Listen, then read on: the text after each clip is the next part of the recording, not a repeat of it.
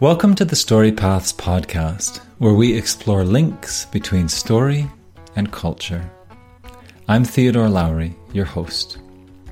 I'm excited to announce that, as of March 2023, I've released my first on demand creativity course. It's on Skillshare, nestled within a library of great creative courses, and if you're not already on there, I've got a link in the show notes where you can get a free month. My course is called Creative Writing Brainstorming Story Ideas. In it, I guide you through finding ideas within your memories, working with them as symbols, and learning to deftly combine and recombine them into meaningful stories. There's a trailer for the course there in the show notes, along with the free link. Hope to see you in there. And so, we begin.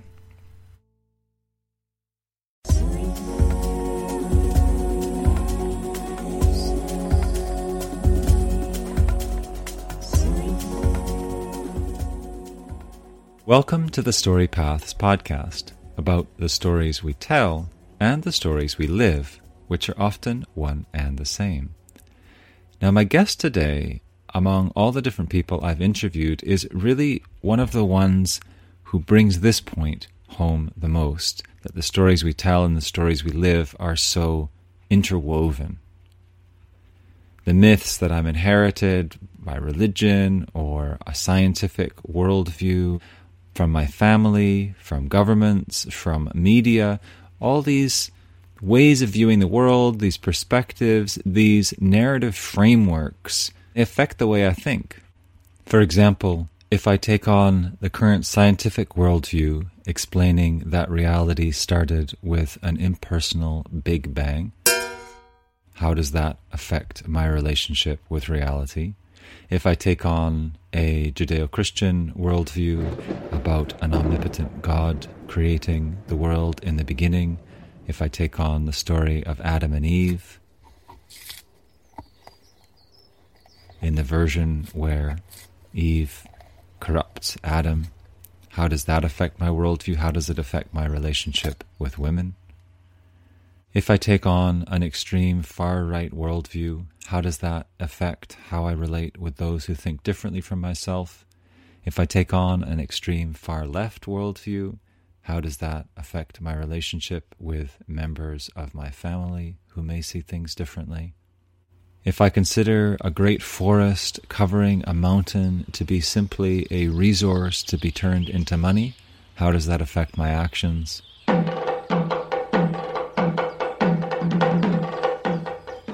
If I consider that forest to be full of sentient spirits who depend on that habitat for their lives, how does that affect my actions?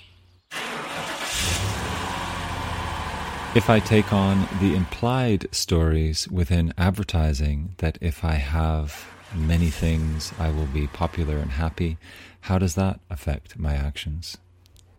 And in a more personal, close to home way, if I feel myself to be basically unworthy until I prove myself otherwise, how does that affect my actions? If I have the story that the world is basically unsafe and unkind, how will that affect how I live in the world? Or what about the story that one of these aforementioned stories is the correct one. That there is a correct story, that if I can just find it, I'll be rightly situated. What if, as my guest asserts today, that these aforementioned stories are not really stories? They're not full fledged enough. They don't give us enough room to really live inside. And so we might consider these stunted narratives of some kind. What if a story is less a particular perspective and more of an ecology of perspectives in interrelationship with each other?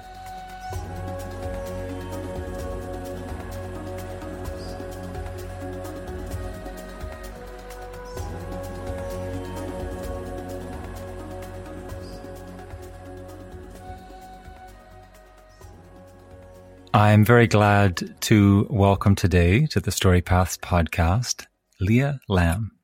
Now, I've been taking classes with Leah for last six or seven months or so. I'm part of a year long program that she's holding in the School for Sacred Storytelling, which she is the founder of. And this has been very interesting. I can speak uh, from personal experience that I'm thinking more and more in terms of story, in terms of the frameworks of story, the patterns of story. I'm thinking of my life and cultural teachings or cultural assumptions, cultural stories in terms of story. And this has been very helpful. I've got a quote here from Joe Lambert from the Story Center. He says, Leah lives in story. It resonates in her being as a teller, as a writer and thinker, as an activist and world changer, as a contemporary artist rooted in the ancient. She knows the alchemy of myth and the miracle of life and the tangible magic of language performed. So, welcome to the Story Paths podcast, Leah. We've been wanting to do the interview for a while. I'm very glad it's happening today. Thank you, Theodore. It's such a treat to get to play with you in this way. And it's such a pleasure and a delight to have you in this yeah, to have you in this space and to get to story with you. What has been your road to storytelling? How has it come to be that you living in it, that you are that you're leading a school in this? I mean, it really starts off in a field in Vermont. I was an only child for the first eight years of my life. And um, my parents were very, very busy with their work. And I was at home on our farm a lot of time by myself. And back in those days, you know, like uh, we didn't have the level of fear that we have right now or the level of helicopter parenting. And it was really like kids were just allowed to run and roam free. And so I roamed like a lot on our land. And and there weren't games and there wasn't anything to play with. I really sound like I'm like from Little House on the Prairie, but that was really part of my my growing up. Is that it was like a really different time in terms of of stimulus, in terms of what could entertain a child. And to me, it was like hanging out with a creek and finding the bones of animals in the spring from what had died over the winter and finding my special trees and, and weeping over the flowers getting mowed, you know, when the fields finally had to be cleared. And it was a lot of time outside. It was a lot of time in nature and a lot of time for imagination. And it was really that space for imagination that created um, what would become a high functioning coping mechanism. Because there was also a lot of loneliness. You know there was just a lot of loneliness. And and so the stories really kept me company. And then it became around um, high functioning coping when i moved you know i moved a lot. My parents separated.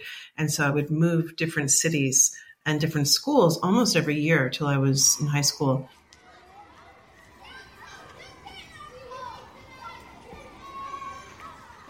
being the new kid in town is really, you know, I wouldn't wish it on anybody. And the books are what got me through because I didn't have I didn't have the kind of skills to like be strong on the playground and and it just wasn't me. So it was like it was much easier just to go be with a book and read and escape.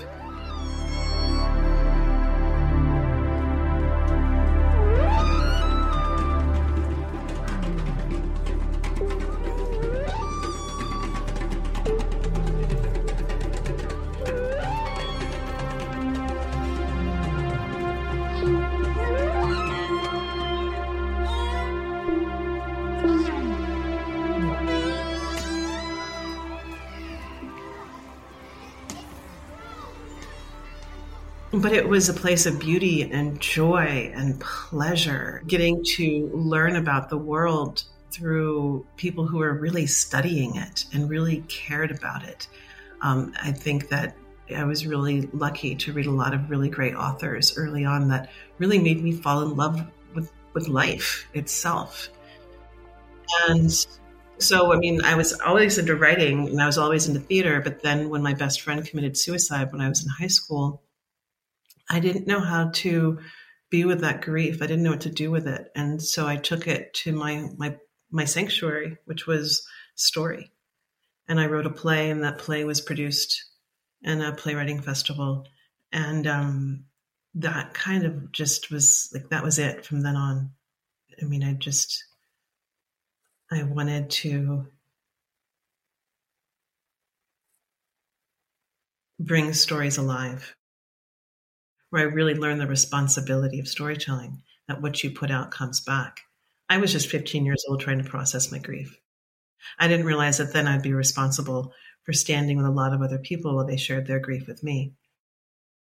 I really learned something in that process of, wow, this is magic something happens in this room when we when we share together when we experience a story together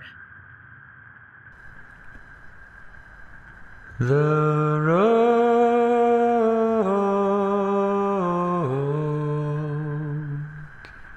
of grief and sorrow of ash and cold it's been walked since days of old.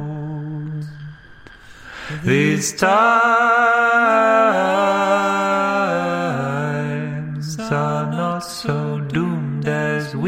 told. There's wonders to behold, fragments to unfold. Hey, hey, hey. Hey,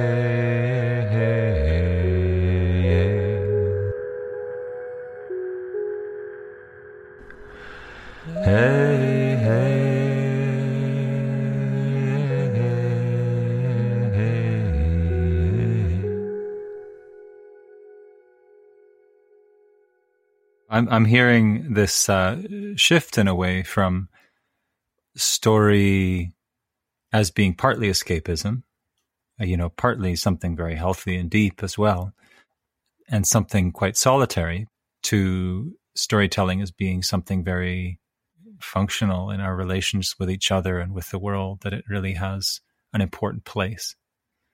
It's fundamental. You're running the School for Sacred Storytelling. So I might ask you, what is a sacred story? Hmm. Oh, it's a story that has life inside of it. You know, we use that word sacred, and my, my dear friend Matthew Stillman was like, ah, what a bad word. you know, sacred. It's like when you call one thing sacred, you're inherently inferring that something else is not sacred. You know, and when we say that something is sacred, we're saying, I see the divinity in you. I honor the life in you. I honor the spirit in you. So I would hope that one day we would just work sacred out of a job, you know, where it's so inherent in our way of being that we don't need the language anymore. But right now we do need that language because we do need to acknowledge in those rare moments when we're like, yes, I am seeing and respecting the life, like the wholeness of the life of this thing, where we say, wow, this is part of a living part of earth and I, and I have reverence for it. Or in this way with a story, and saying that wow this is this has a spirit to it. There's a there's there's a life in this story that's not just me. I am in a revelatory collaboration. I know a sacred story when like i feel more life you know? I feel i'm like i get juiced. I'm like yeah i want to go exercise tomorrow. And yes i'm going to quit coffee and sugar and and oh my gosh and run a run a marathon while i'm at it you know? And and what's happening is that I'm getting juiced for life itself. And that doesn't mean that a sacred story is uh, all happy, happy, joy, joy, rainbows, and unicorns. You know, Life is Beautiful, that incredible movie, um, which is about the Holocaust, is an extraordinary example of a sacred story. Inside of it is a story of how to get through the hardest of times. Inside of it is a story of love, of commitment. And inside of it is a story of how do we weave humor into the darkest elements of humanity. That story is acting as a guide. And stories, that's what they do. They guide us through the hardest times. They say, Here, come this way. Yes, I'm going to take you into the darkest parts of life. Yes, I'm going to show you the shadows. Yes, I'm going to show you the hardest corners of humanity that none of us want to look at or experience ever again. But I'm going to take you out and I'm going to give you a little something extra that you didn't have before. So, God forbid that ever happen again. You're going to have something that those before you didn't have, and you're going to have a story that guides you on how to go through this. What a great way to live a life, you know.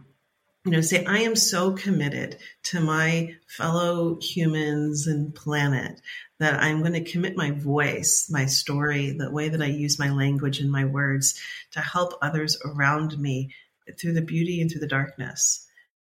Another great example um, that I just saw of this film called The Territory, and it's a documentary, and it's about what's happening in the Brazilian rainforest and this indigenous culture that's trying to protect their land.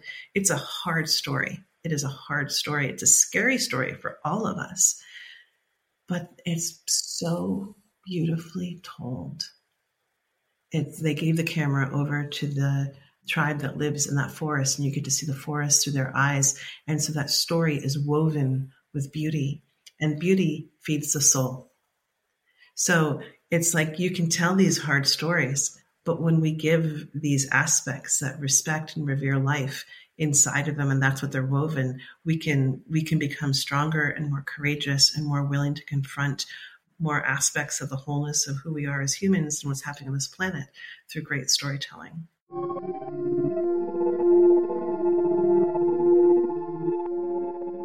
In the documentary that leah mentioned the territory the filmmakers show different sides of what's going on there from the perspective of the tribe living in that particular part of the Amazon, from the perspective of the farmers trying to earn a livelihood, grazing cattle on land that used to be rainforest, from the perspective of ecologically concerned people throughout the world.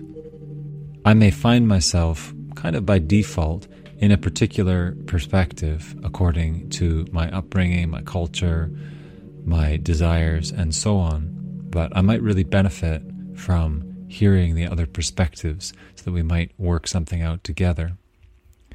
In the next part of this interview, we get into a story which is perhaps the biggest one in our times, and that is the story of climate change. And to call this a story isn't to say that climate change isn't happening. It's merely to point out that we are inhabiting some conceptual narrative framework in regards to these realities of what is happening on the planet, and that we are not helpless in how we choose to live into these times. And it might seem counterintuitive with such a grave topic, but it can be helpful to enter into this story and to play with the different roles to play with how it all fits together. To step back from the usual questions of who's winning the debate about the point of view that's correct or the narrative version that's correct, and just look at the narratives themselves. How are they affecting me? How do they affect my thought patterns? How do they affect my relationship with myself, with others, with all the ecology in the world? What role is there in that story for me? How am I casting others in that story if I take it on? And then to play with the stories, to rework them, to consider different ways of approaching things, to recast characters.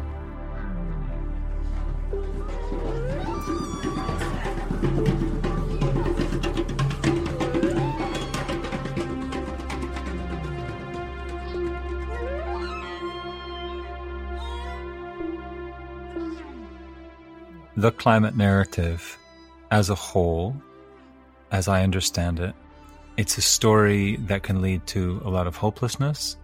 Uh, it's a story that, upon hearing, can lead to denial.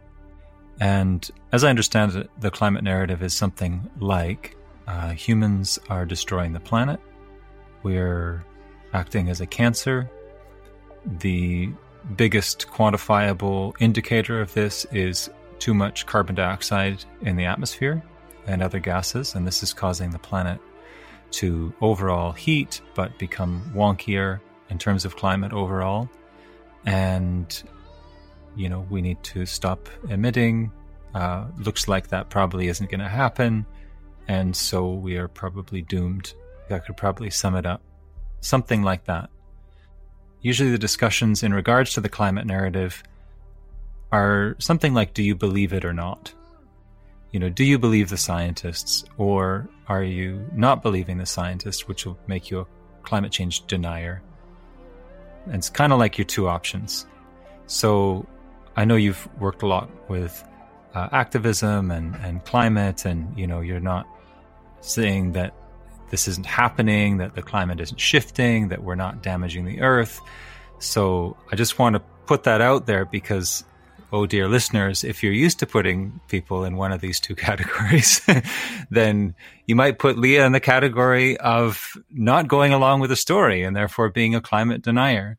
But there's subtlety here. And this is really what we're talking about when we talk about working with stories or seeing things in terms of stories is taking a little bit of a step back, taking a few deep breaths and just looking at the story that we're telling ourselves and that we're living with. Yeah. I mean, after hearing you say that whole narrative, I was like, oh God, let me go die in the corner now.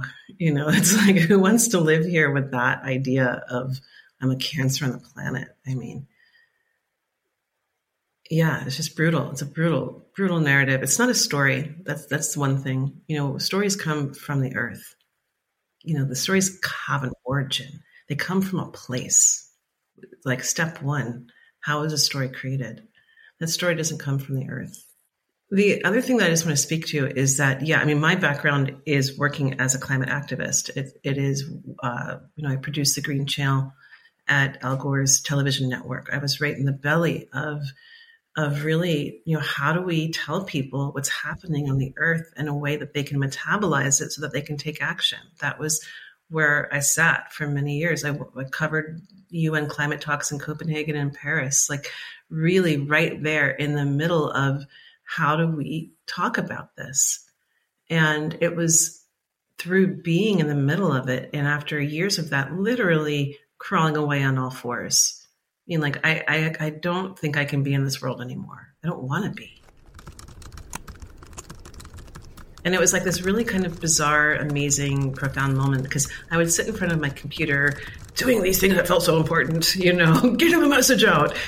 And then I'd go outside and the sun is warm and the green is, the grass is green and soft and I feel alive and happy and connected.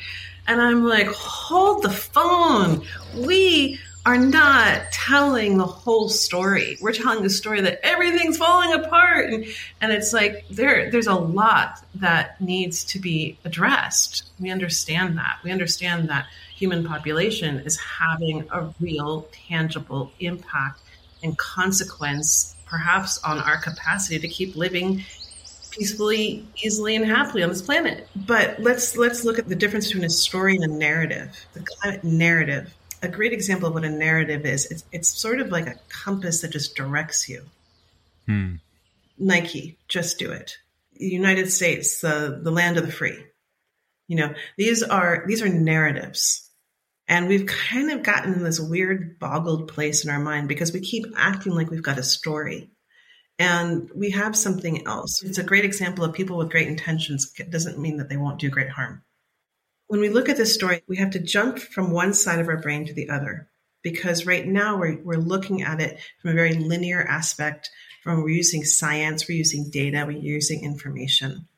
But as humans, our first language was symbol. We actually speak through archetype, and spirit speaks to us through metaphor, and all that comes through story. And story is actually how we make meaning of the world. So we have to do this journey. So if you listen to this, I'm going to ask you to imagine we're at Everest.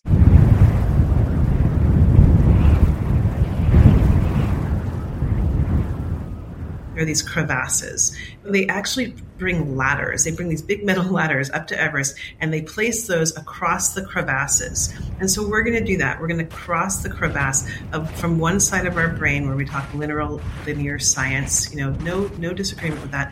We're going to cross that and we're going to head over to our other side of the brain and land of symbol and metaphor.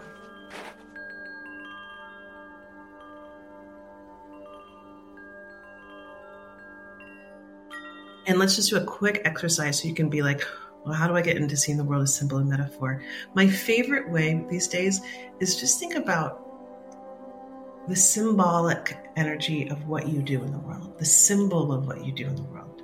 So I could say, yeah, you know, Theodore, I run a school for sacred storytelling. You know, this is how I am participate in the land of consumerism, okay, or capitalism. You know, it's like, yes, this is what I do for work. You know? But what do I really do with the essence of my life? I'm a gardener. I plant seeds. You know, I, I build tools. You know, I'm a tool sharpener. Take a moment and just consider what, what is the essence of what you do?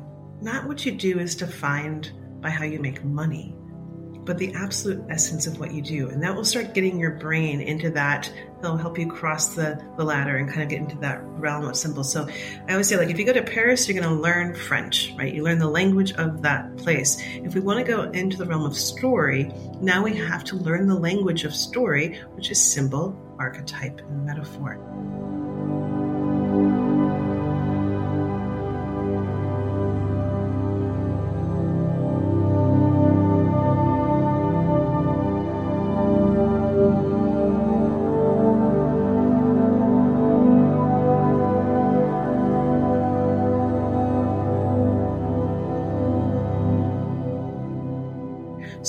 Now that we're, all hanging out, we've gone on this journey to the other side of our brain, now we can start looking and playing with this.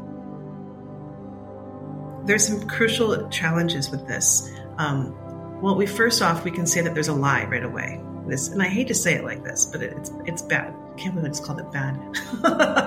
anyway, you know, I try not to be so you know this or that, but you know it, it happens. And so we we have this narrative that says, "Well, we got a race to save the planet." Okay. I remember taking a high school class in high school called Race to Save the Planet. That idea was entrenched in me in a very long time. Race, rush, go, go, go, go, go, go, go, go, go. Okay. That's fine.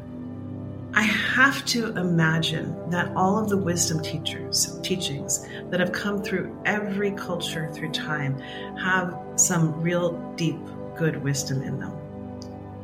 And that wisdom is all about slowing down that wisdom is in going slowly. Haste makes waste. The turtle wins the race. So I'm not saying that we're not in an urgent situation. We are in a really urgent, dire situation. But is racing going to be the answer? You know, and actually, COVID just showed us we slow down, the air the air clears up, the corals start growing. You know, this isn't it's it's it's radical because we can't imagine what it would be to go slower because the pace of life keeps going faster and faster. But when we look at like wisdom teachings about how to get through hard times or what it takes to succeed and thrive, it all talks about slowing down. We'll use less resource if we could just slow. That's one aspect my biggest beef with the story is it's a very small narrative.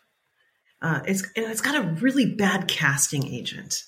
Like who cast Data as the leading character? You know, seriously, like really, Data is the leading character. Really, really bad idea. You know, Data should have a role in the story. It's it makes a really bad lead character you know, it's not handsome, it's not attractive. Who wants to look at data? You know, well, scientists, I shouldn't say it like that, but you know, you, you know, we're playing here. It's actually a really major issue because again, data is is very complex and it is not the story. It plays a role in the story, and I really appreciate Paul Hawken with all of his deep, profound work is saying, wait a second all the data that we're looking at is if everything goes wrong. If we added up all the data, if everything goes right, we'd have phenomenal images to look at. Who's producing those? As humans, we're always going to pay attention to what could hurt us. So we're naturally prone towards those super scary things, you know. but it's like we need to actually, you know, now that we're more evolutionary with our consciousness, be like, no, I actually need to pay a lot more attention to what will create thriving. The point is, let's pay attention to data, but that it's not the only star of the show. The other problem with this casting agent, why I've got big issues with this casting agent, is because it also casts change as the bad guy.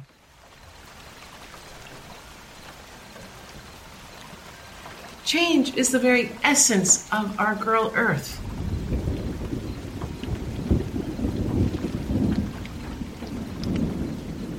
It's what she does. She does nothing but change. She's always changed. I live in Topanga Canyon. This used to be underneath the ocean. People used to move with the seasons, you know, and when we decided that we weren't going to move anymore, and then all of a sudden we changed the rules of how we were in relationship with the natural world. And then all of a sudden, when it's fluctuating and we're not moving with it, it's all become very inconvenient. And now she's our enemy. And so, again, I want to be clear. I'm not saying that climate change is not creating great disruption in our lives. But I am saying that there's a part, an aspect of our collaboration and participation and engagement with Earth, which has changed, where we are no longer working with her with the seasons. It's a subtle thing when we when we say that change is bad. Hmm. It's subtle, but it, it, it's pervasive and it gets straight into our consciousness when I look at a sacred story, I I I like I think of it like putting on goggles. And you know, when I go snorkeling and I put on goggles, I can see things really clearly.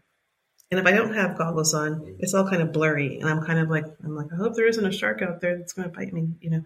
And so it's really great when we can put on our sacred storytelling goggles and start determining where are the stories that are out there in service of life that are showing me aspects of new possibility, that are giving me energy to engage life, that are giving me the energy to come up with new possibilities, to give me the energies to have hope, to, to come up with new solutions, to actually change different patterns and behaviors that are showing not to be so great on this planet, you know, to fight back against the systems that I live within that aren't serving this planet.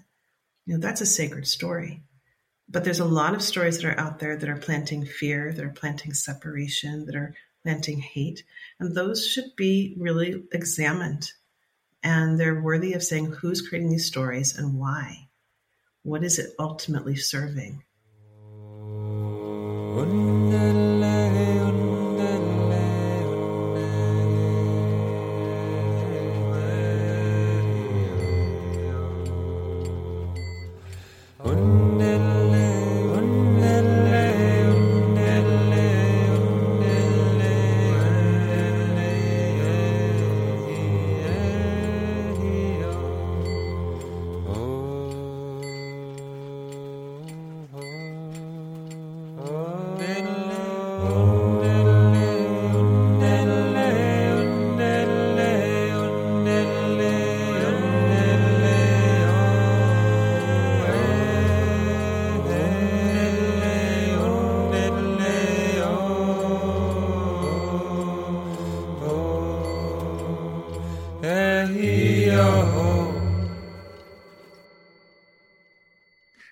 So, Leah, I'd like to ask you about your relationship with old stories.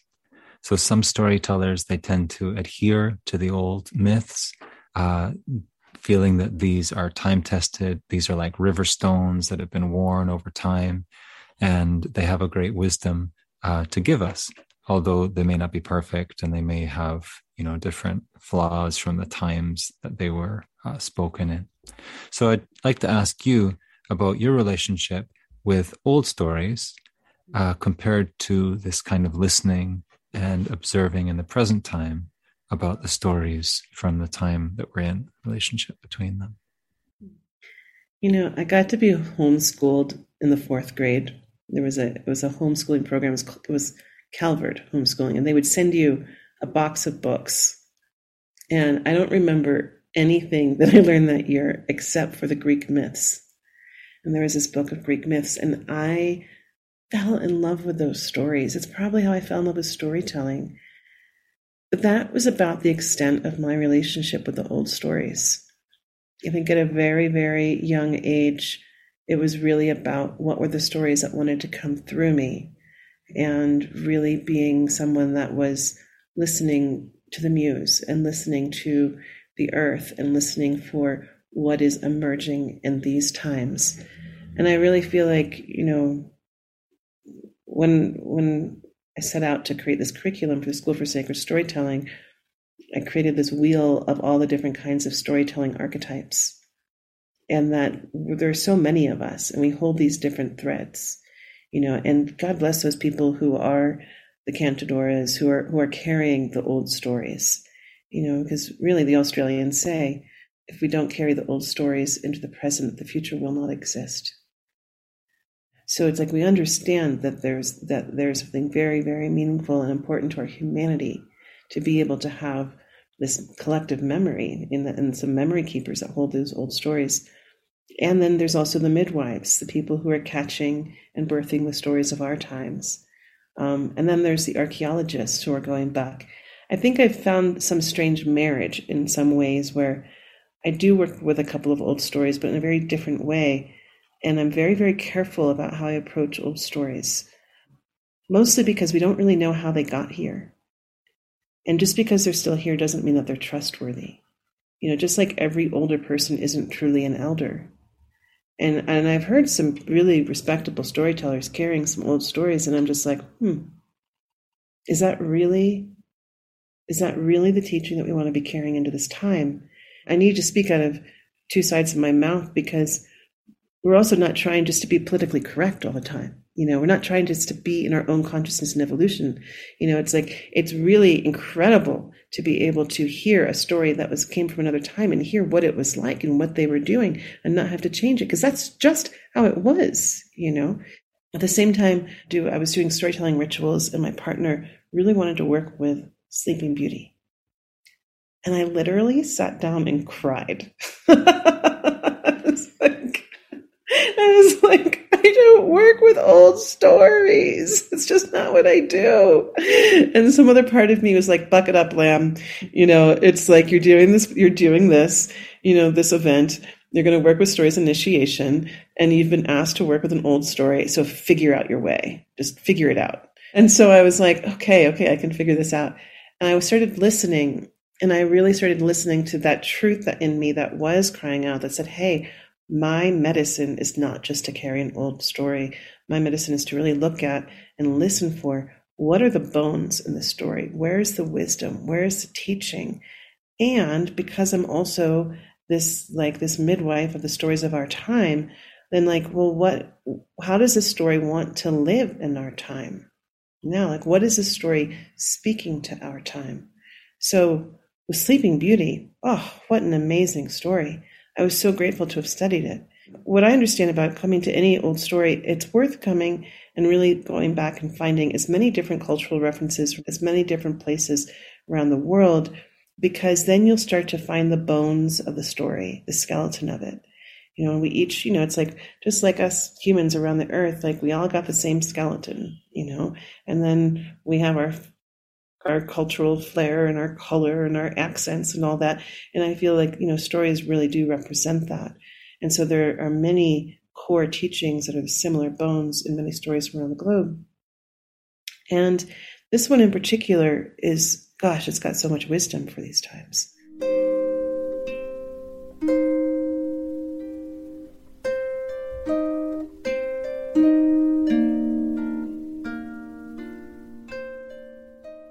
The story that I ended up telling was this king and queen. They really wanted to have a baby, and they tried everything.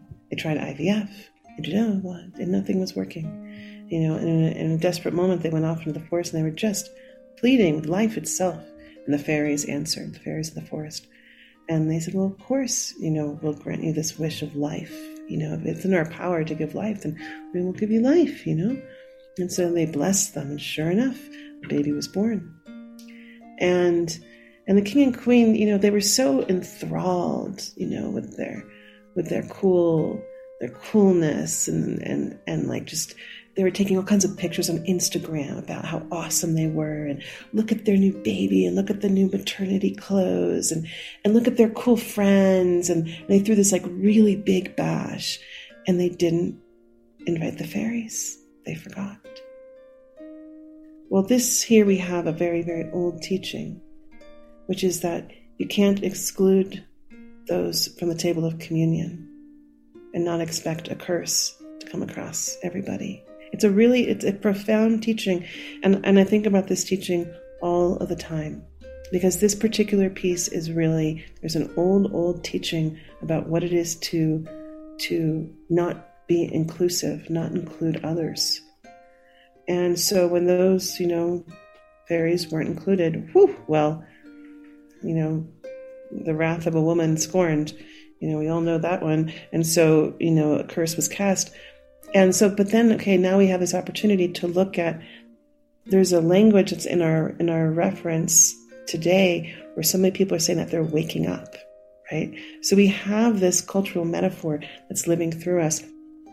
And then we have the story about who's going to wake her up, right? And the, and the savior and the role of the savior, right? So there's so many different plays between the masculine and the feminine. Some wanted her riches and they, they couldn't, nothing would happen. And, you know, all these different different ones came to try to wake her up. And then finally, this one came, and when he got really close, he too began to fall into this meditative slumber in her presence, where he met the demons of his beingness and in his consciousness he he came into to get to know all the aspects of himself. And he found a way to love all of what he was. And with that love and with that kiss it was what woke her up.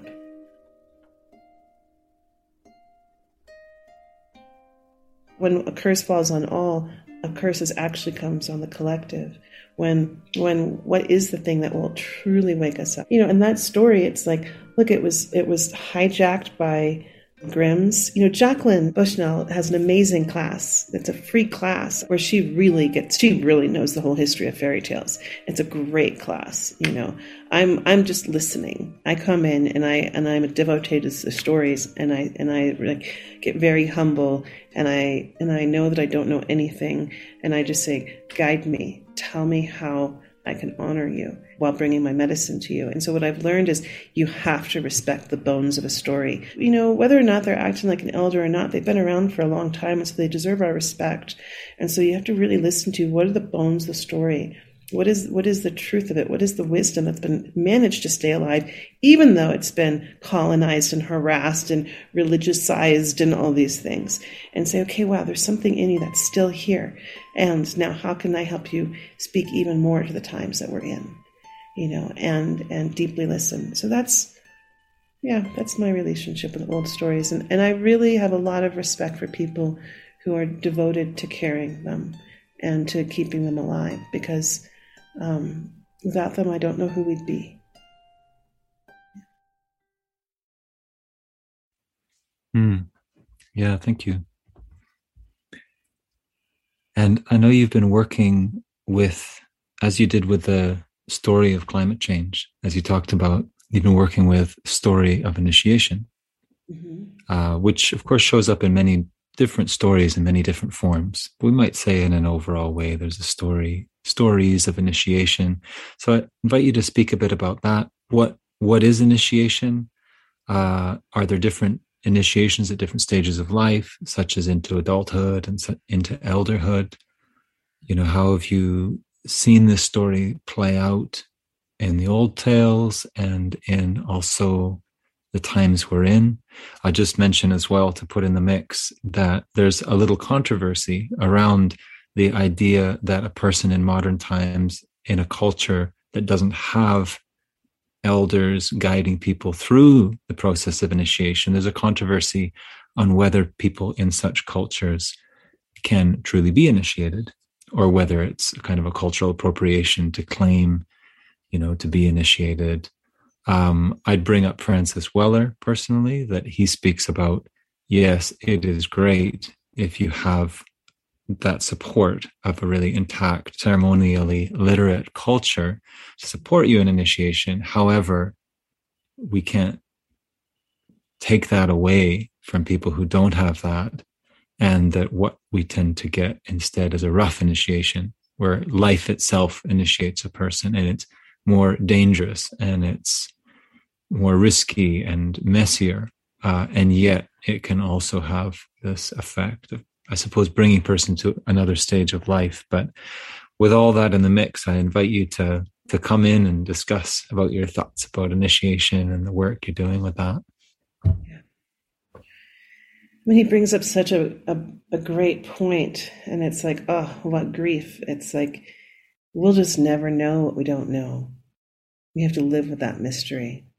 Like, it's like knowing that once upon a time there were 20 elephants and now there's one. And you'll never know what it was like to stand among elephants you know, but you know the one, you know, that's where we are.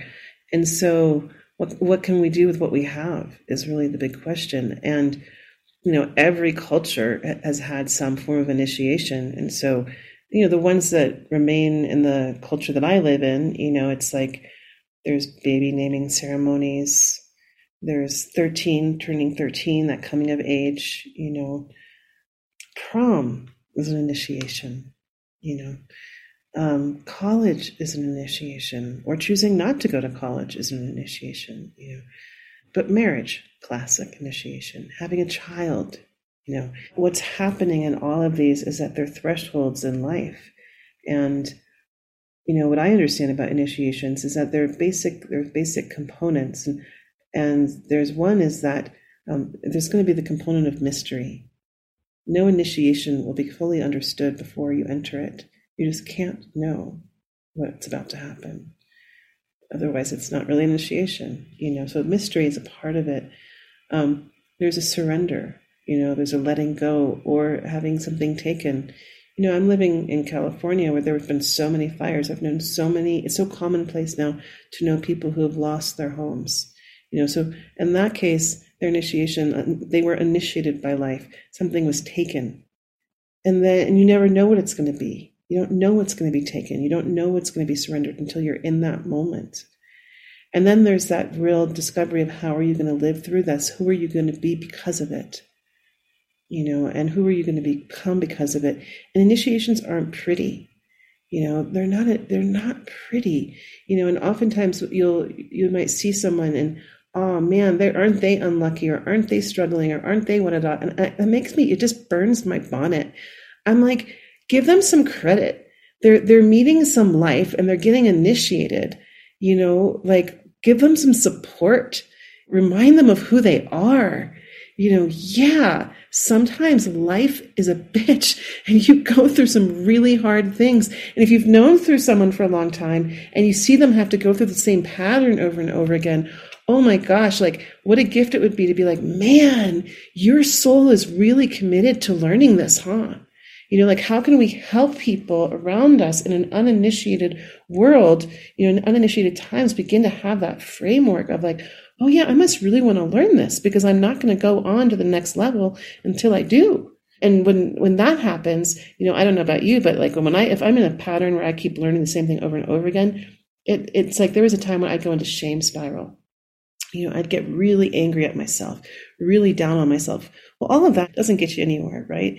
But when a lesson comes around again, and I'm like, oh, it's you again. Well, you know, we must, we're supposed to be buddies, you know, and, and maybe that's just the thrill of getting older, you know, and getting to see things and be like, okay, I must be really committed to this lesson. Okay, now I'm just going to sit back and be humble because you're going to keep coming. I got it. I got your number. And so what do you have to teach me?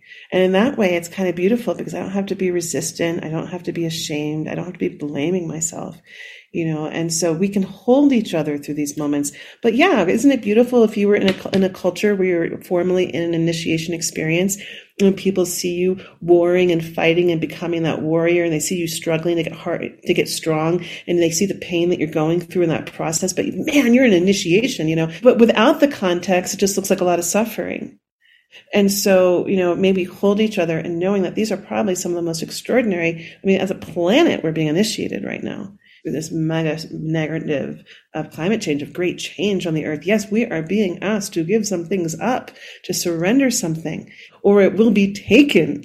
You know, I don't know about you, but I always prefer to have authority and say, here, take that. I can have less. I'd love to have less, actually. I'm going to give that up. And now what do I discover in myself? So coming back down to the, the, the stage of initiation where you make this, the, something is taken, something is surrendered. It's not necessarily easy. And it's probably darn right hard.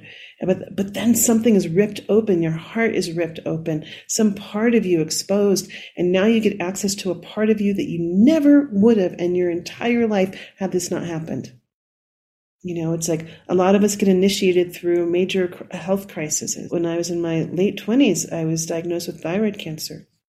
They had to cut across my throat, my larynx was a very extreme case, and they told me I might lose my voice. Now that's an initiation. you know? like, that told me what I was made of. And and in that moment, I had this extraordinary thing that happened where, you know, up until that point, I was really good at playing the victim game. Like I could out victim story anybody in the room. It was a sport and it was a bad habit. It was a bad habit because it's how I learned how to get attention when I couldn't get attention other places. And so all of a sudden there I was at the, at the keystone moment of truly being able to wear the tiara of victimhood, you know, cancer at 29, you know, to, to, to some other part of me clicked on and was like, oh, hell no, hell no, uh, no, I don't want to live as a victim in my life anymore. Ka-ching, out the door it went. And I found some other part of myself that I had no idea was there. Thank God. She's so much more fun to be with, you know, and it's like, and she had a job. She had a job, and her job was not to sob and feel bad for herself throughout the whole thing. Not that there wasn't great amounts of fear and all that, but her job was to make everybody laugh.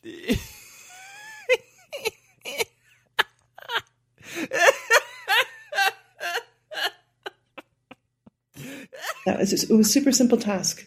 Every nurse practitioner, every doctor, every appointment, I had one task, and that was to make everybody laugh. I came out of my surgery on anesthesia telling jokes.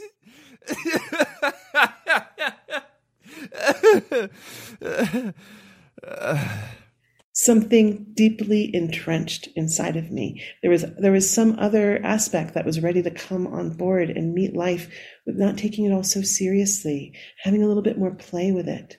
You know, and not to say that I wasn't going through terror and fear and, and all the and all the things that you go through. That was all there too. You know, not to say that depression didn't come for me. That that that came too.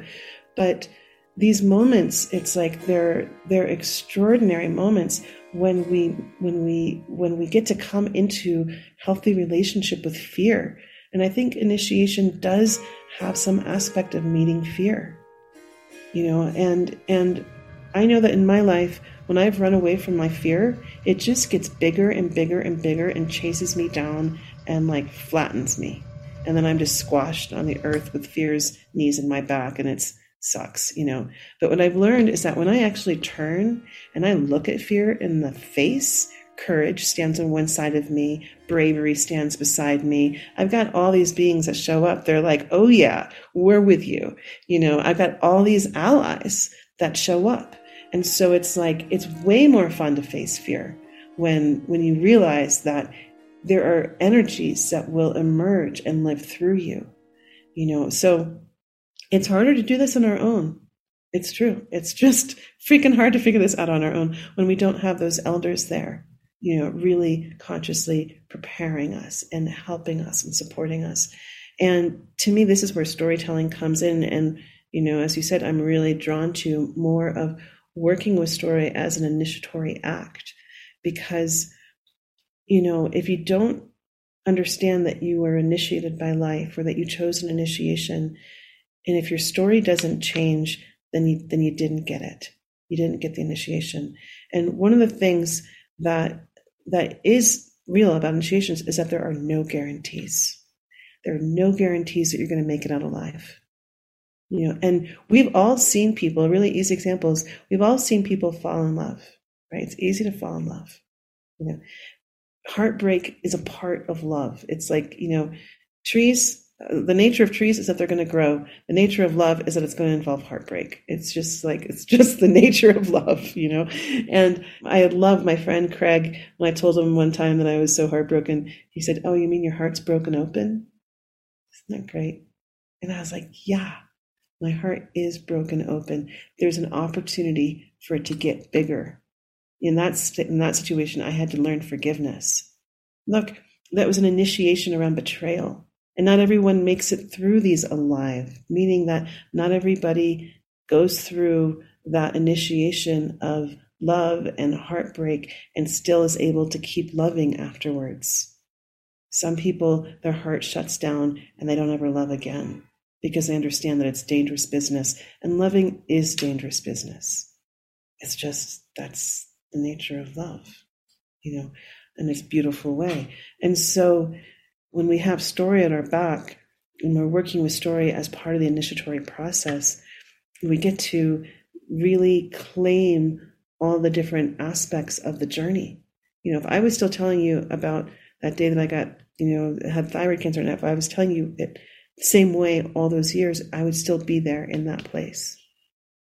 But if I come back and I come back through and talk to the journey of what got me through, and if I get to that wow, yeah, what was surrendered, what what was taken, you know, and if I get to wow, what was discovered, who did I get to? Oh my God, this whole other medicine in me came on board, you know, and get to claim that, and we claim it in our stories, and we get witnessed by our communities, you know, and like one of the one of the secret initiations that I feel like that's happening right now is is that um, so many of us are coming out with our own gifts and offerings outside of the normal workforce you know where we're not going to other people to tell us what to do and make money. We're saying you know what? We actually have something that's of value and we're going to go out into the world and we're going to offer it. And and by the way it's of value and deserves to be paid for. That is a terrifying initiatory experience. And it is an initiation you, there's some part of you that, that has to be surrendered. You know, you're going to face massive fear. And, and in the process of really stepping into the truth of your medicine, of your gift, of what you're offering, it's like you've got to find real courage, you know, and you've got to come face to face with rejection. You're going to battle with all different kinds of things. It's not an accident that Hollywood is covered with warring movies right now. Our consciousness is in all different kinds of battles, and they're acting it all out through our stories. Our stories are just reflecting what's here in our consciousness. And so you know, it's like this one of coming out with your gift. It's like, yeah, it's like we're battling all different kinds of things to make it through that initiation, whether it be the fear of rejection or the not knowing that you're really something to worth. Or as a woman, you know, it's like for so many years, it's been entrenched in us that our value is around being a housemaker, making a baby, uh, being a sexual object. Like those are things. And now all of a sudden we come out and we say, actually, I'm valuable for something else. You know, so many men are going through these initiations where they're like, wait a second, I, I have a value and maybe it's not just earning money so that my family can survive. You know, I'm not just a breadwinner. I have something more to give, you know, and that's a whole other journey. You know, so it's like we are collectively going through this this massive initiation of saying that I'm more than just a dollar sign or commodity to be worked for. And so that that's one of the places that I'm really drawn to work with more and more because, you know, I might be making it through on some other side, but, you know, who knows? Been at it for a while. And it took me a while to realize, wait a second, this is an un, un, you know, unrecognized initiation. And to be able to be witnessed by our community to say, I knew you when. I knew you when you were just discovering yourself. I knew you, I knew you when, when you were just you know, catching the scent of what you were. I, remember when you first decided to make your first offering, you know, and and wow, now you're doing this and this, and and and for to be witnessed in your own becoming is a profound thing, and it commits you to your community. It deepens your roots. It deepens the web.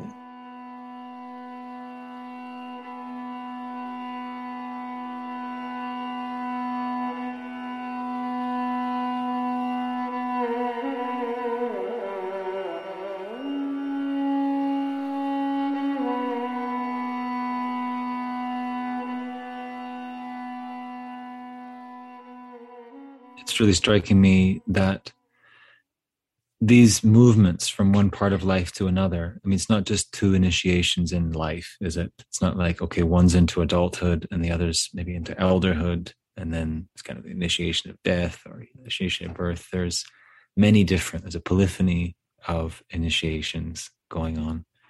Um, thresholds maybe another way to say it like a threshold and then passing into a, a new stage of life but there's always this difficulty and there's always something to be let go. There's always a risk of failure.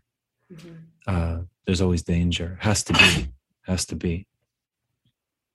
Yeah so i wonder as we come towards a close if you want to share something about how you work with uh, with this in particular in your story workshops and what offerings you have coming up. Uh, we are now in late October in 2022.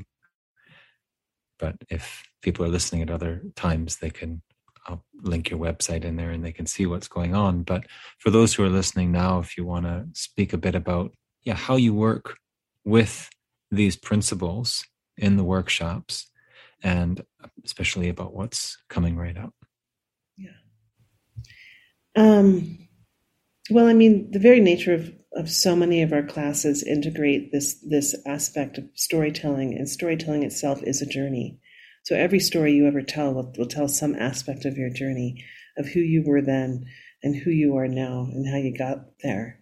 We're about to do teaching stories, and teaching stories initially was designed because I heard a Lakota man speaking about how his tradition had almost lost their relationship to teaching stories you know, which is that, you know, when raising children, you get to call on these stories as your extra aunties and babysitters. With his case, he was trying to teach his three year old some things of how to be and how not to be. And, and so they called on good otter and bad otter. And there was a story of good otter, bad otter. So now he's, he's in a different conversation. He's not saying, stop that, don't do that, blah, blah, blah. He's calling on the story. Hey, are you being good otter or bad otter right now? Completely different conversation when you get to engage story as a family member as a, as a co-teacher and how to be in the world. So we're going to work with making those kinds of stories.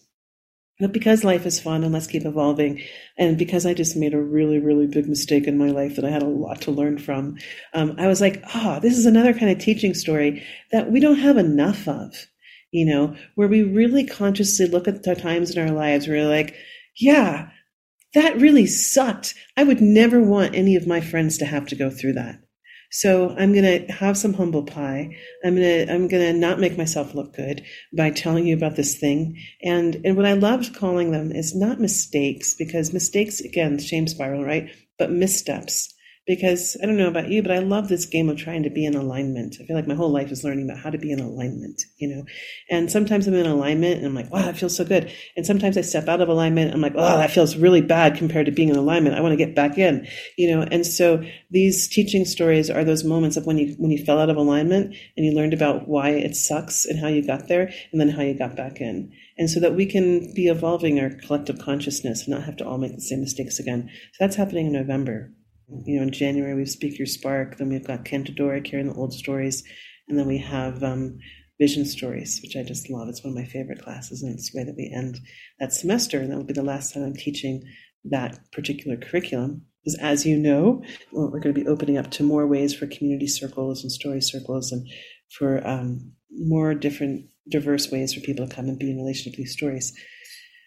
The the initiation class is going to start up in December and it's going to be a three month journey and it's going to be for people who really like they they know they've been initiated by life. You know they they are stepping fully in and they're saying yes to an initiation and they might have been on the other end of it end of it and not had it been fully recognized. You know one of the women that's going to be in the program um, was dealing with eating disorders. You know she said no one recognized me for being able to heal that I want that to be recognized. In in my case, like launching a sacred storytelling school. You know, it's like you know, I'm not part of any big industry that's ever going to say, "Wow, you did that." You know, and not that we need the wow, but something of, of, some kind of recognition of that. We said yes to life. you know and that's what that's what i feel like commitments are that's what a marriage is it's like you're saying yes i'm committing i'm committing my life to something and so for people that know that they've that they are in the process of or have committed them, themselves to some kind of aspect of life that require that they cross a massive threshold. We're going to go through a process that includes ritual with the land includes any reparations and includes coming out to tell the story in a beautiful storied way but also getting to we're choosing a one particular archetype that's really walking with you through this process. So you also really get to you know engage um, and fully get, get, intimate with an archetype as you um, embody and walk through this this initiation path. And we'll come out and tell the story. I can't tell you where our final retreat will be because it's it's coming into emergence right now. Um, i have a dream of where it could be but we're finding out the details. But we are going to meet in person to do the final ceremonies for a week in person. That much i know is true yeah, and then I also host a monthly uh, Hour of the Wolf Soul Story Council, and that's a way of just being really together in this old storied way, which it's a form of mystic divination, and we do wisdom weaving, and it's a really sweet, fun way to start off the new month and set some intentions in community. And then um, this is going to be news to you because I said I wasn't going to do this, but now I am. But we're going to do Story of the Witch on uh, November 17th, and that's going to be a full on online story ceremony. And so, in that way, we follow a pretty strict protocol for how to host a ceremony online. It's a beautiful story that was actually inspired by I was I was in my initiatory circle. I was in a 13 moon priestess training, and um, one of the women in my circle was saying, that she really had this ongoing fear inside of her body that didn't make any sense to her about speaking out and speaking um, speaking out speaking about what she knew speaking about all these things because that somewhere in the back of her consciousness the story of the witches was still haunting her you know about how all these women were hunted down and all of this. And so i went in for a deep listen and we listened for the one story of that one woman who, rather than give up her knowledge to the fire, she chose to give it to the sea so it could be reconnected and collected many years later. It's a really beautiful story. We come together to receive it, and we. I work with Kelsey Barrett, who's uh, my partner in crime and my herbalist in crime, my herbalist in delight. There, there's got to be a better language ring around that. And um, she brings that deep, deep wedded relationship to plant wisdom. And she leads us through some different processes together as community. And uh, I should say it's non hallucinogenic. I feel like you have to say that now when you talk about plant medicine. There's non hallucinogenic uh, herbal connections with plants. And uh, yeah, that'll be November 17th. So. Yeah. When you're speaking, I'm getting this sense of the ingredients of culture coalescing. Mm you know this this sense that yes culture can be broken and yet there's this just as we as individuals have a self-healing tendency and capacity we tend toward healing. So too must there be within a broken culture some tendency towards health some tendency towards creating elders and rites of passage and gatherings of people who confirm who confirm uh, these passages that we each go through mm. because that that confirmation is important mm. it's it's not an ego thing it's a cultural community thing that uh you know we can go through a great transition and yet to be welcomed back in in our new form mm-hmm. is an essential ingredient and so I, I see what you're speaking about is this yes, a full admitting of the situation we're in, not trying to pretend anything, uh, but yet this healing is underway in many different ways. And uh, I see that you're working with this this kind of coalescing of cultural elements, which is very beautiful. What you just said was just so beautiful. I just really appreciate it in that that we have that natural inclination to want to heal, that we're regenerative in nature. Oh, I, I guess I'll end with this little tiny piece of a story. I was in the rainforest of Ecuador earlier this year, and I was speaking with this man, and and you know they were talking about how so many of their indigenous villages have been colonized, and now Spanish is the main language, and now their languages are going extinct. So in, in one lifetime, a, a grandmother can't speak to her grandson. You know. And so her stories are lost. I was having all this like grief. I was like literally just I was just sitting there like a sponge. I was like, tell me everything. You know, got my recorder. I was like, I just just tell me everything so I can hear it. And he's telling me his stories and and I and I'm getting half of them and I'm also getting I'm not of this culture, I'm not of this land, I'm not hearing the story in its language. I I am getting fragments of, of what the story is really probably trying to say. But in me I was also just feeling this great grief of like, wow all that's been lost, like all that's going to be lost.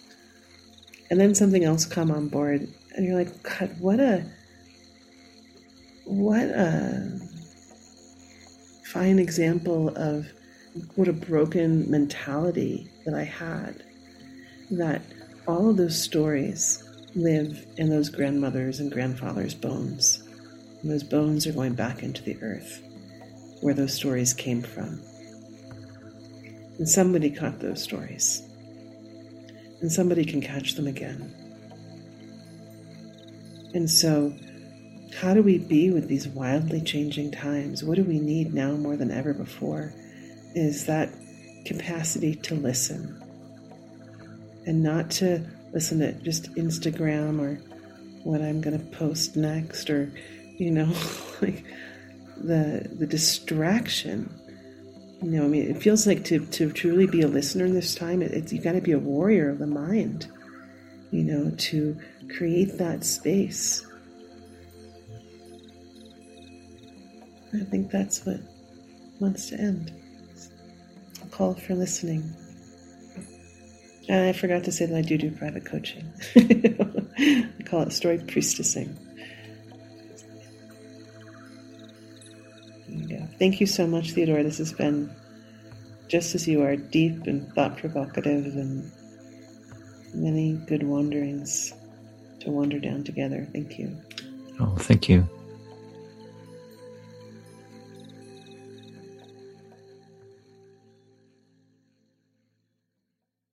Each of Leah's classes finishes with a storytelling festival where the students who've been working on their respective stories, doing different exercises in the course of the course, come together and tell those stories to each other. I'd like to finish this episode with a recording of my story from the class Unity, which recently finished. This is the story I created for the class, and after the class, I re recorded it, made it a little bit longer, added some music and such. This is a guided meditation meets choose your own adventure telling. So before you listen, I invite you to find a quiet space. You might pause this recording and wait until you have that moment. You'll be asked to close your eyes and enter into a meditation where there's a lot of room for creativity and your imagination within.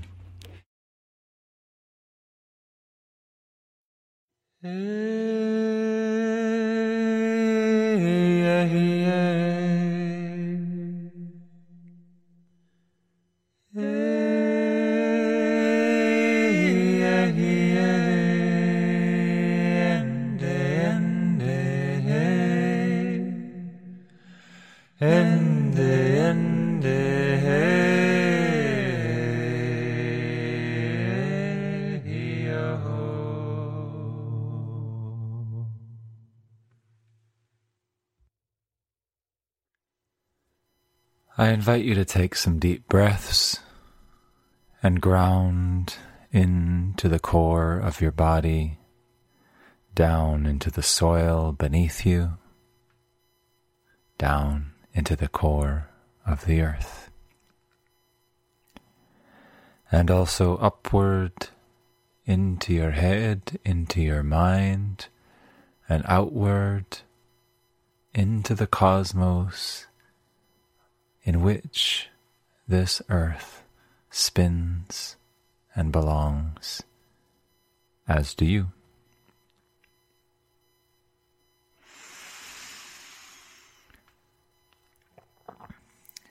You find yourself at an entrance, and you can imagine this as you'd like, as your imagination informs you to.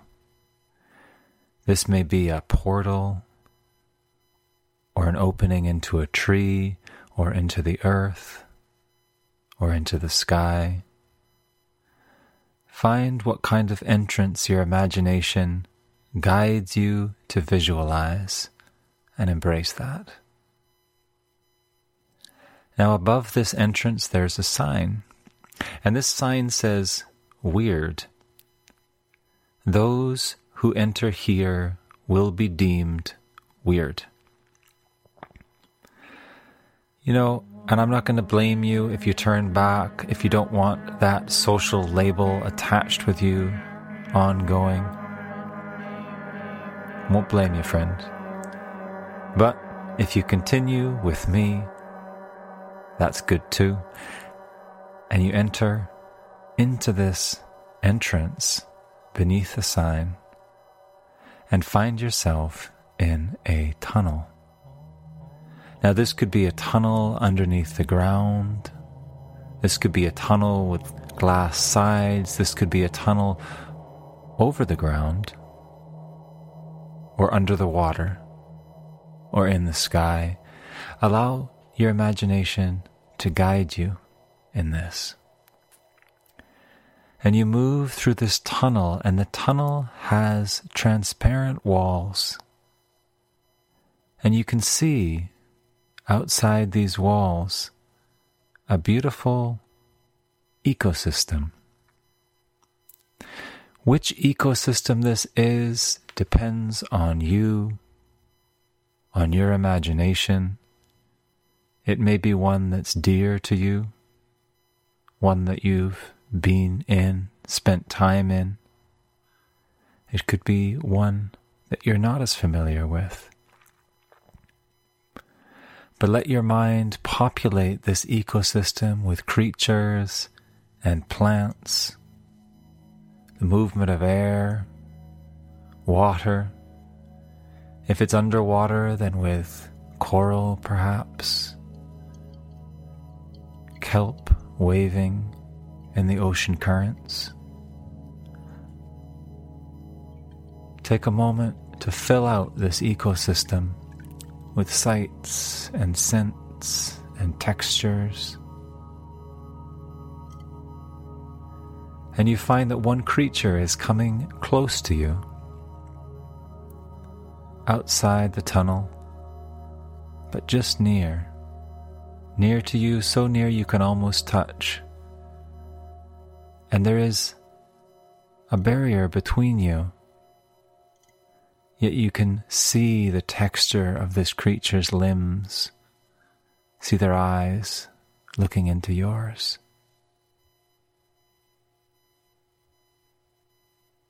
This creature from this ecosystem and the tunnel dissolves, and the creature encompasses you, enters you, becomes you. Their limbs become your limbs. You can feel their muscles tensing and releasing. You can see through their eyes, taste through their mouth. You feel the generative fire within them, this desire to create more creatures of their own kind. You feel their hunger, their hunger for the food that's found in this place where they dwell. And you feel a pain, a pain that this food is lessening, that the water and the air are growing caustic, acidic, that this wondrous home of theirs is diminishing, for there is a great hunger in the world. There is a hungry force that is spreading and spreading and devouring the home of all living beings.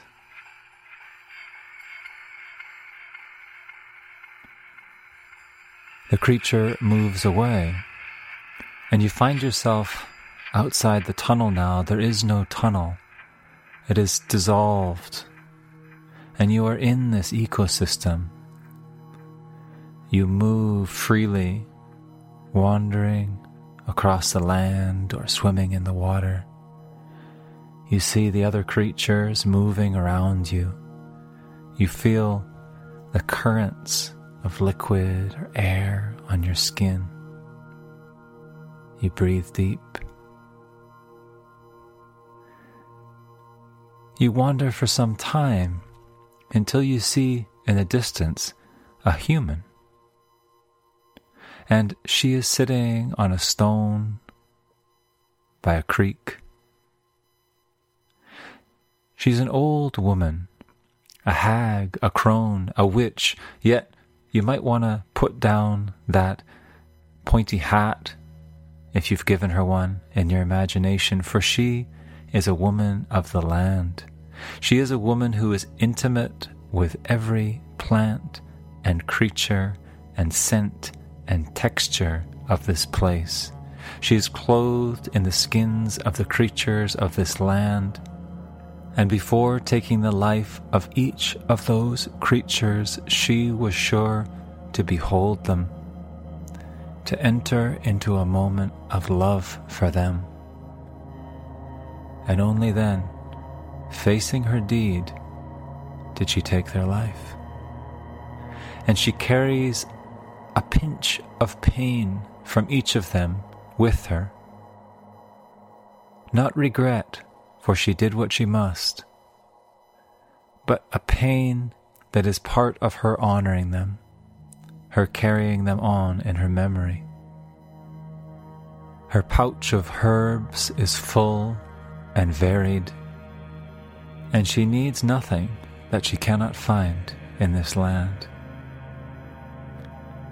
You sit, and she looks at you and meets your eyes. And in this moment, she surrounds you, enters you, becomes you. You feel those creatures' skins on your skin. You feel the wool from the wild creatures on your breast. You sense their memories that she is carrying with her. And you feel the pinch of pain that she holds to honor each one. And there is another pain that she carries, one more recent, one connected with a human, with a man, with a king.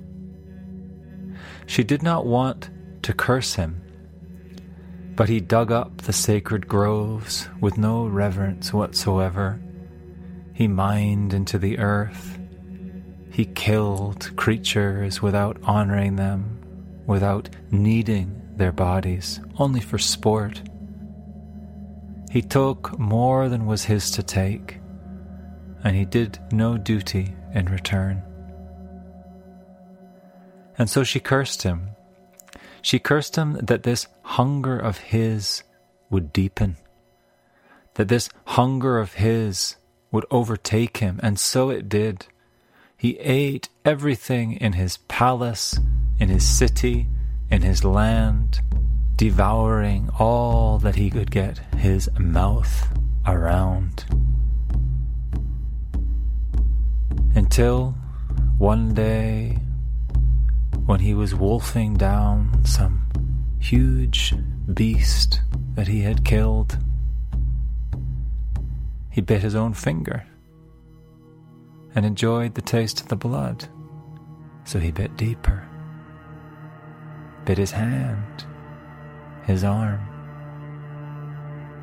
And yes, finally the king devoured himself, and this rapacious hunger that had been a blight to the land inevitably crumbled inward, its own doing. The old woman, the witch, she did not want to curse the king, and she does not regret it, yet she carries a pang of pain about his death in his honor, just as she does for the animals. She looks away, and you return to yourself, your own body, your own senses and memories. She smiles and looks to the water flowing nearby. She touches this water of the creek and invites you to do the same. And as you touch it, as you put your fingers in and your hand and feel the smooth liquid flowing around you, you know that the king has bathed here in these waters, that these waters once were inside him, flowing inside the organs of his body. You know that the creatures that this witch has killed once bathed in these waters, once drank here, that these waters flow through you, that these waters flow through clouds and aquifers, that these waters evaporate from oceans. These waters have flowed through all creatures and hold the memories of each one. And these memories, fleeting, one or many at a time, move through you. All these beings are akin to you. They're of you, and you of them. There is no villain, no opposite, no terrible quality that does not dwell in you, no wonderful quality that does not dwell alongside it. There can be no judgment, only deep empathy with all that made all these beings do and be as they are, as they were, as they will be.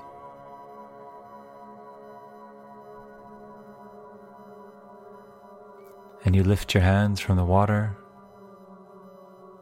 and the witch she nods and you close your eyes and feel yourself moving back, back, back, back, back to the entrance of this tunnel and the sign above that says those who go this way will be deemed weird. And you recall that the word weird is connected with foreseeing, with a deeper seeing, and standing there by that entrance, you come to understand that at any moment you can reach out and empathize with another being, however different they may seem from you, however far away in the map of the territory of consciousness. You both dwell in the same terrain. You both dwell in the same land. You're akin to each other. And with this gift of deep empathy smoldering like a blessed ember in your heart,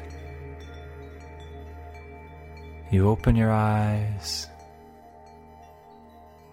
take a few deep breaths, Return to the space around you, to the sensations of your body, your thoughts. And in this day, if you'd like, you can carry this empathy with you.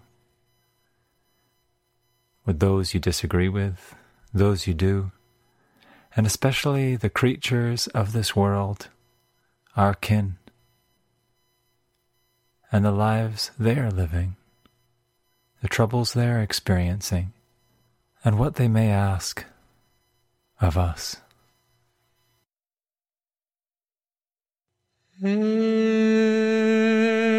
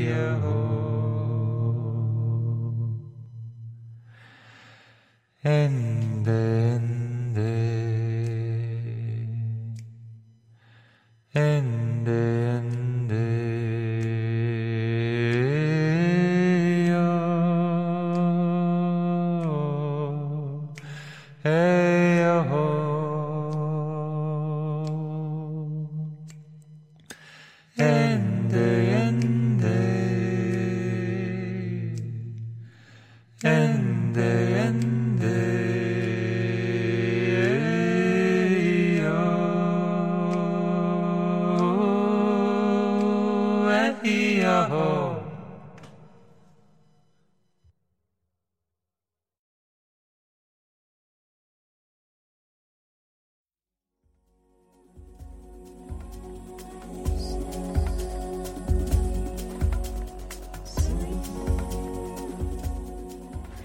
for listening.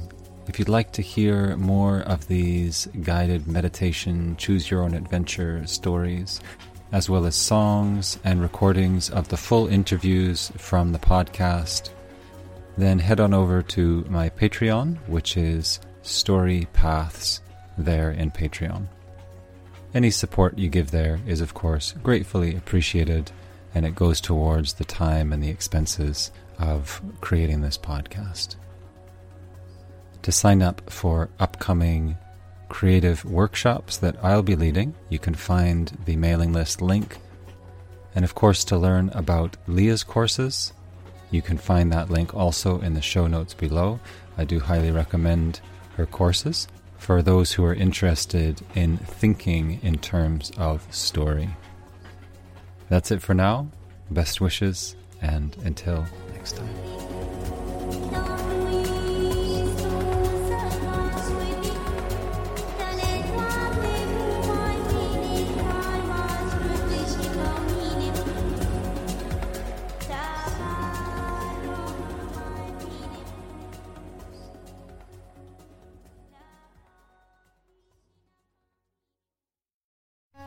Thanks for listening to Story Paths, where we finger threads weaving story with culture. Before we go, I'd like to remind you of my new course, Creative Writing Brainstorming Story Ideas, that is now available on Skillshare. If you're looking for a playful, creative space, this may just be for you.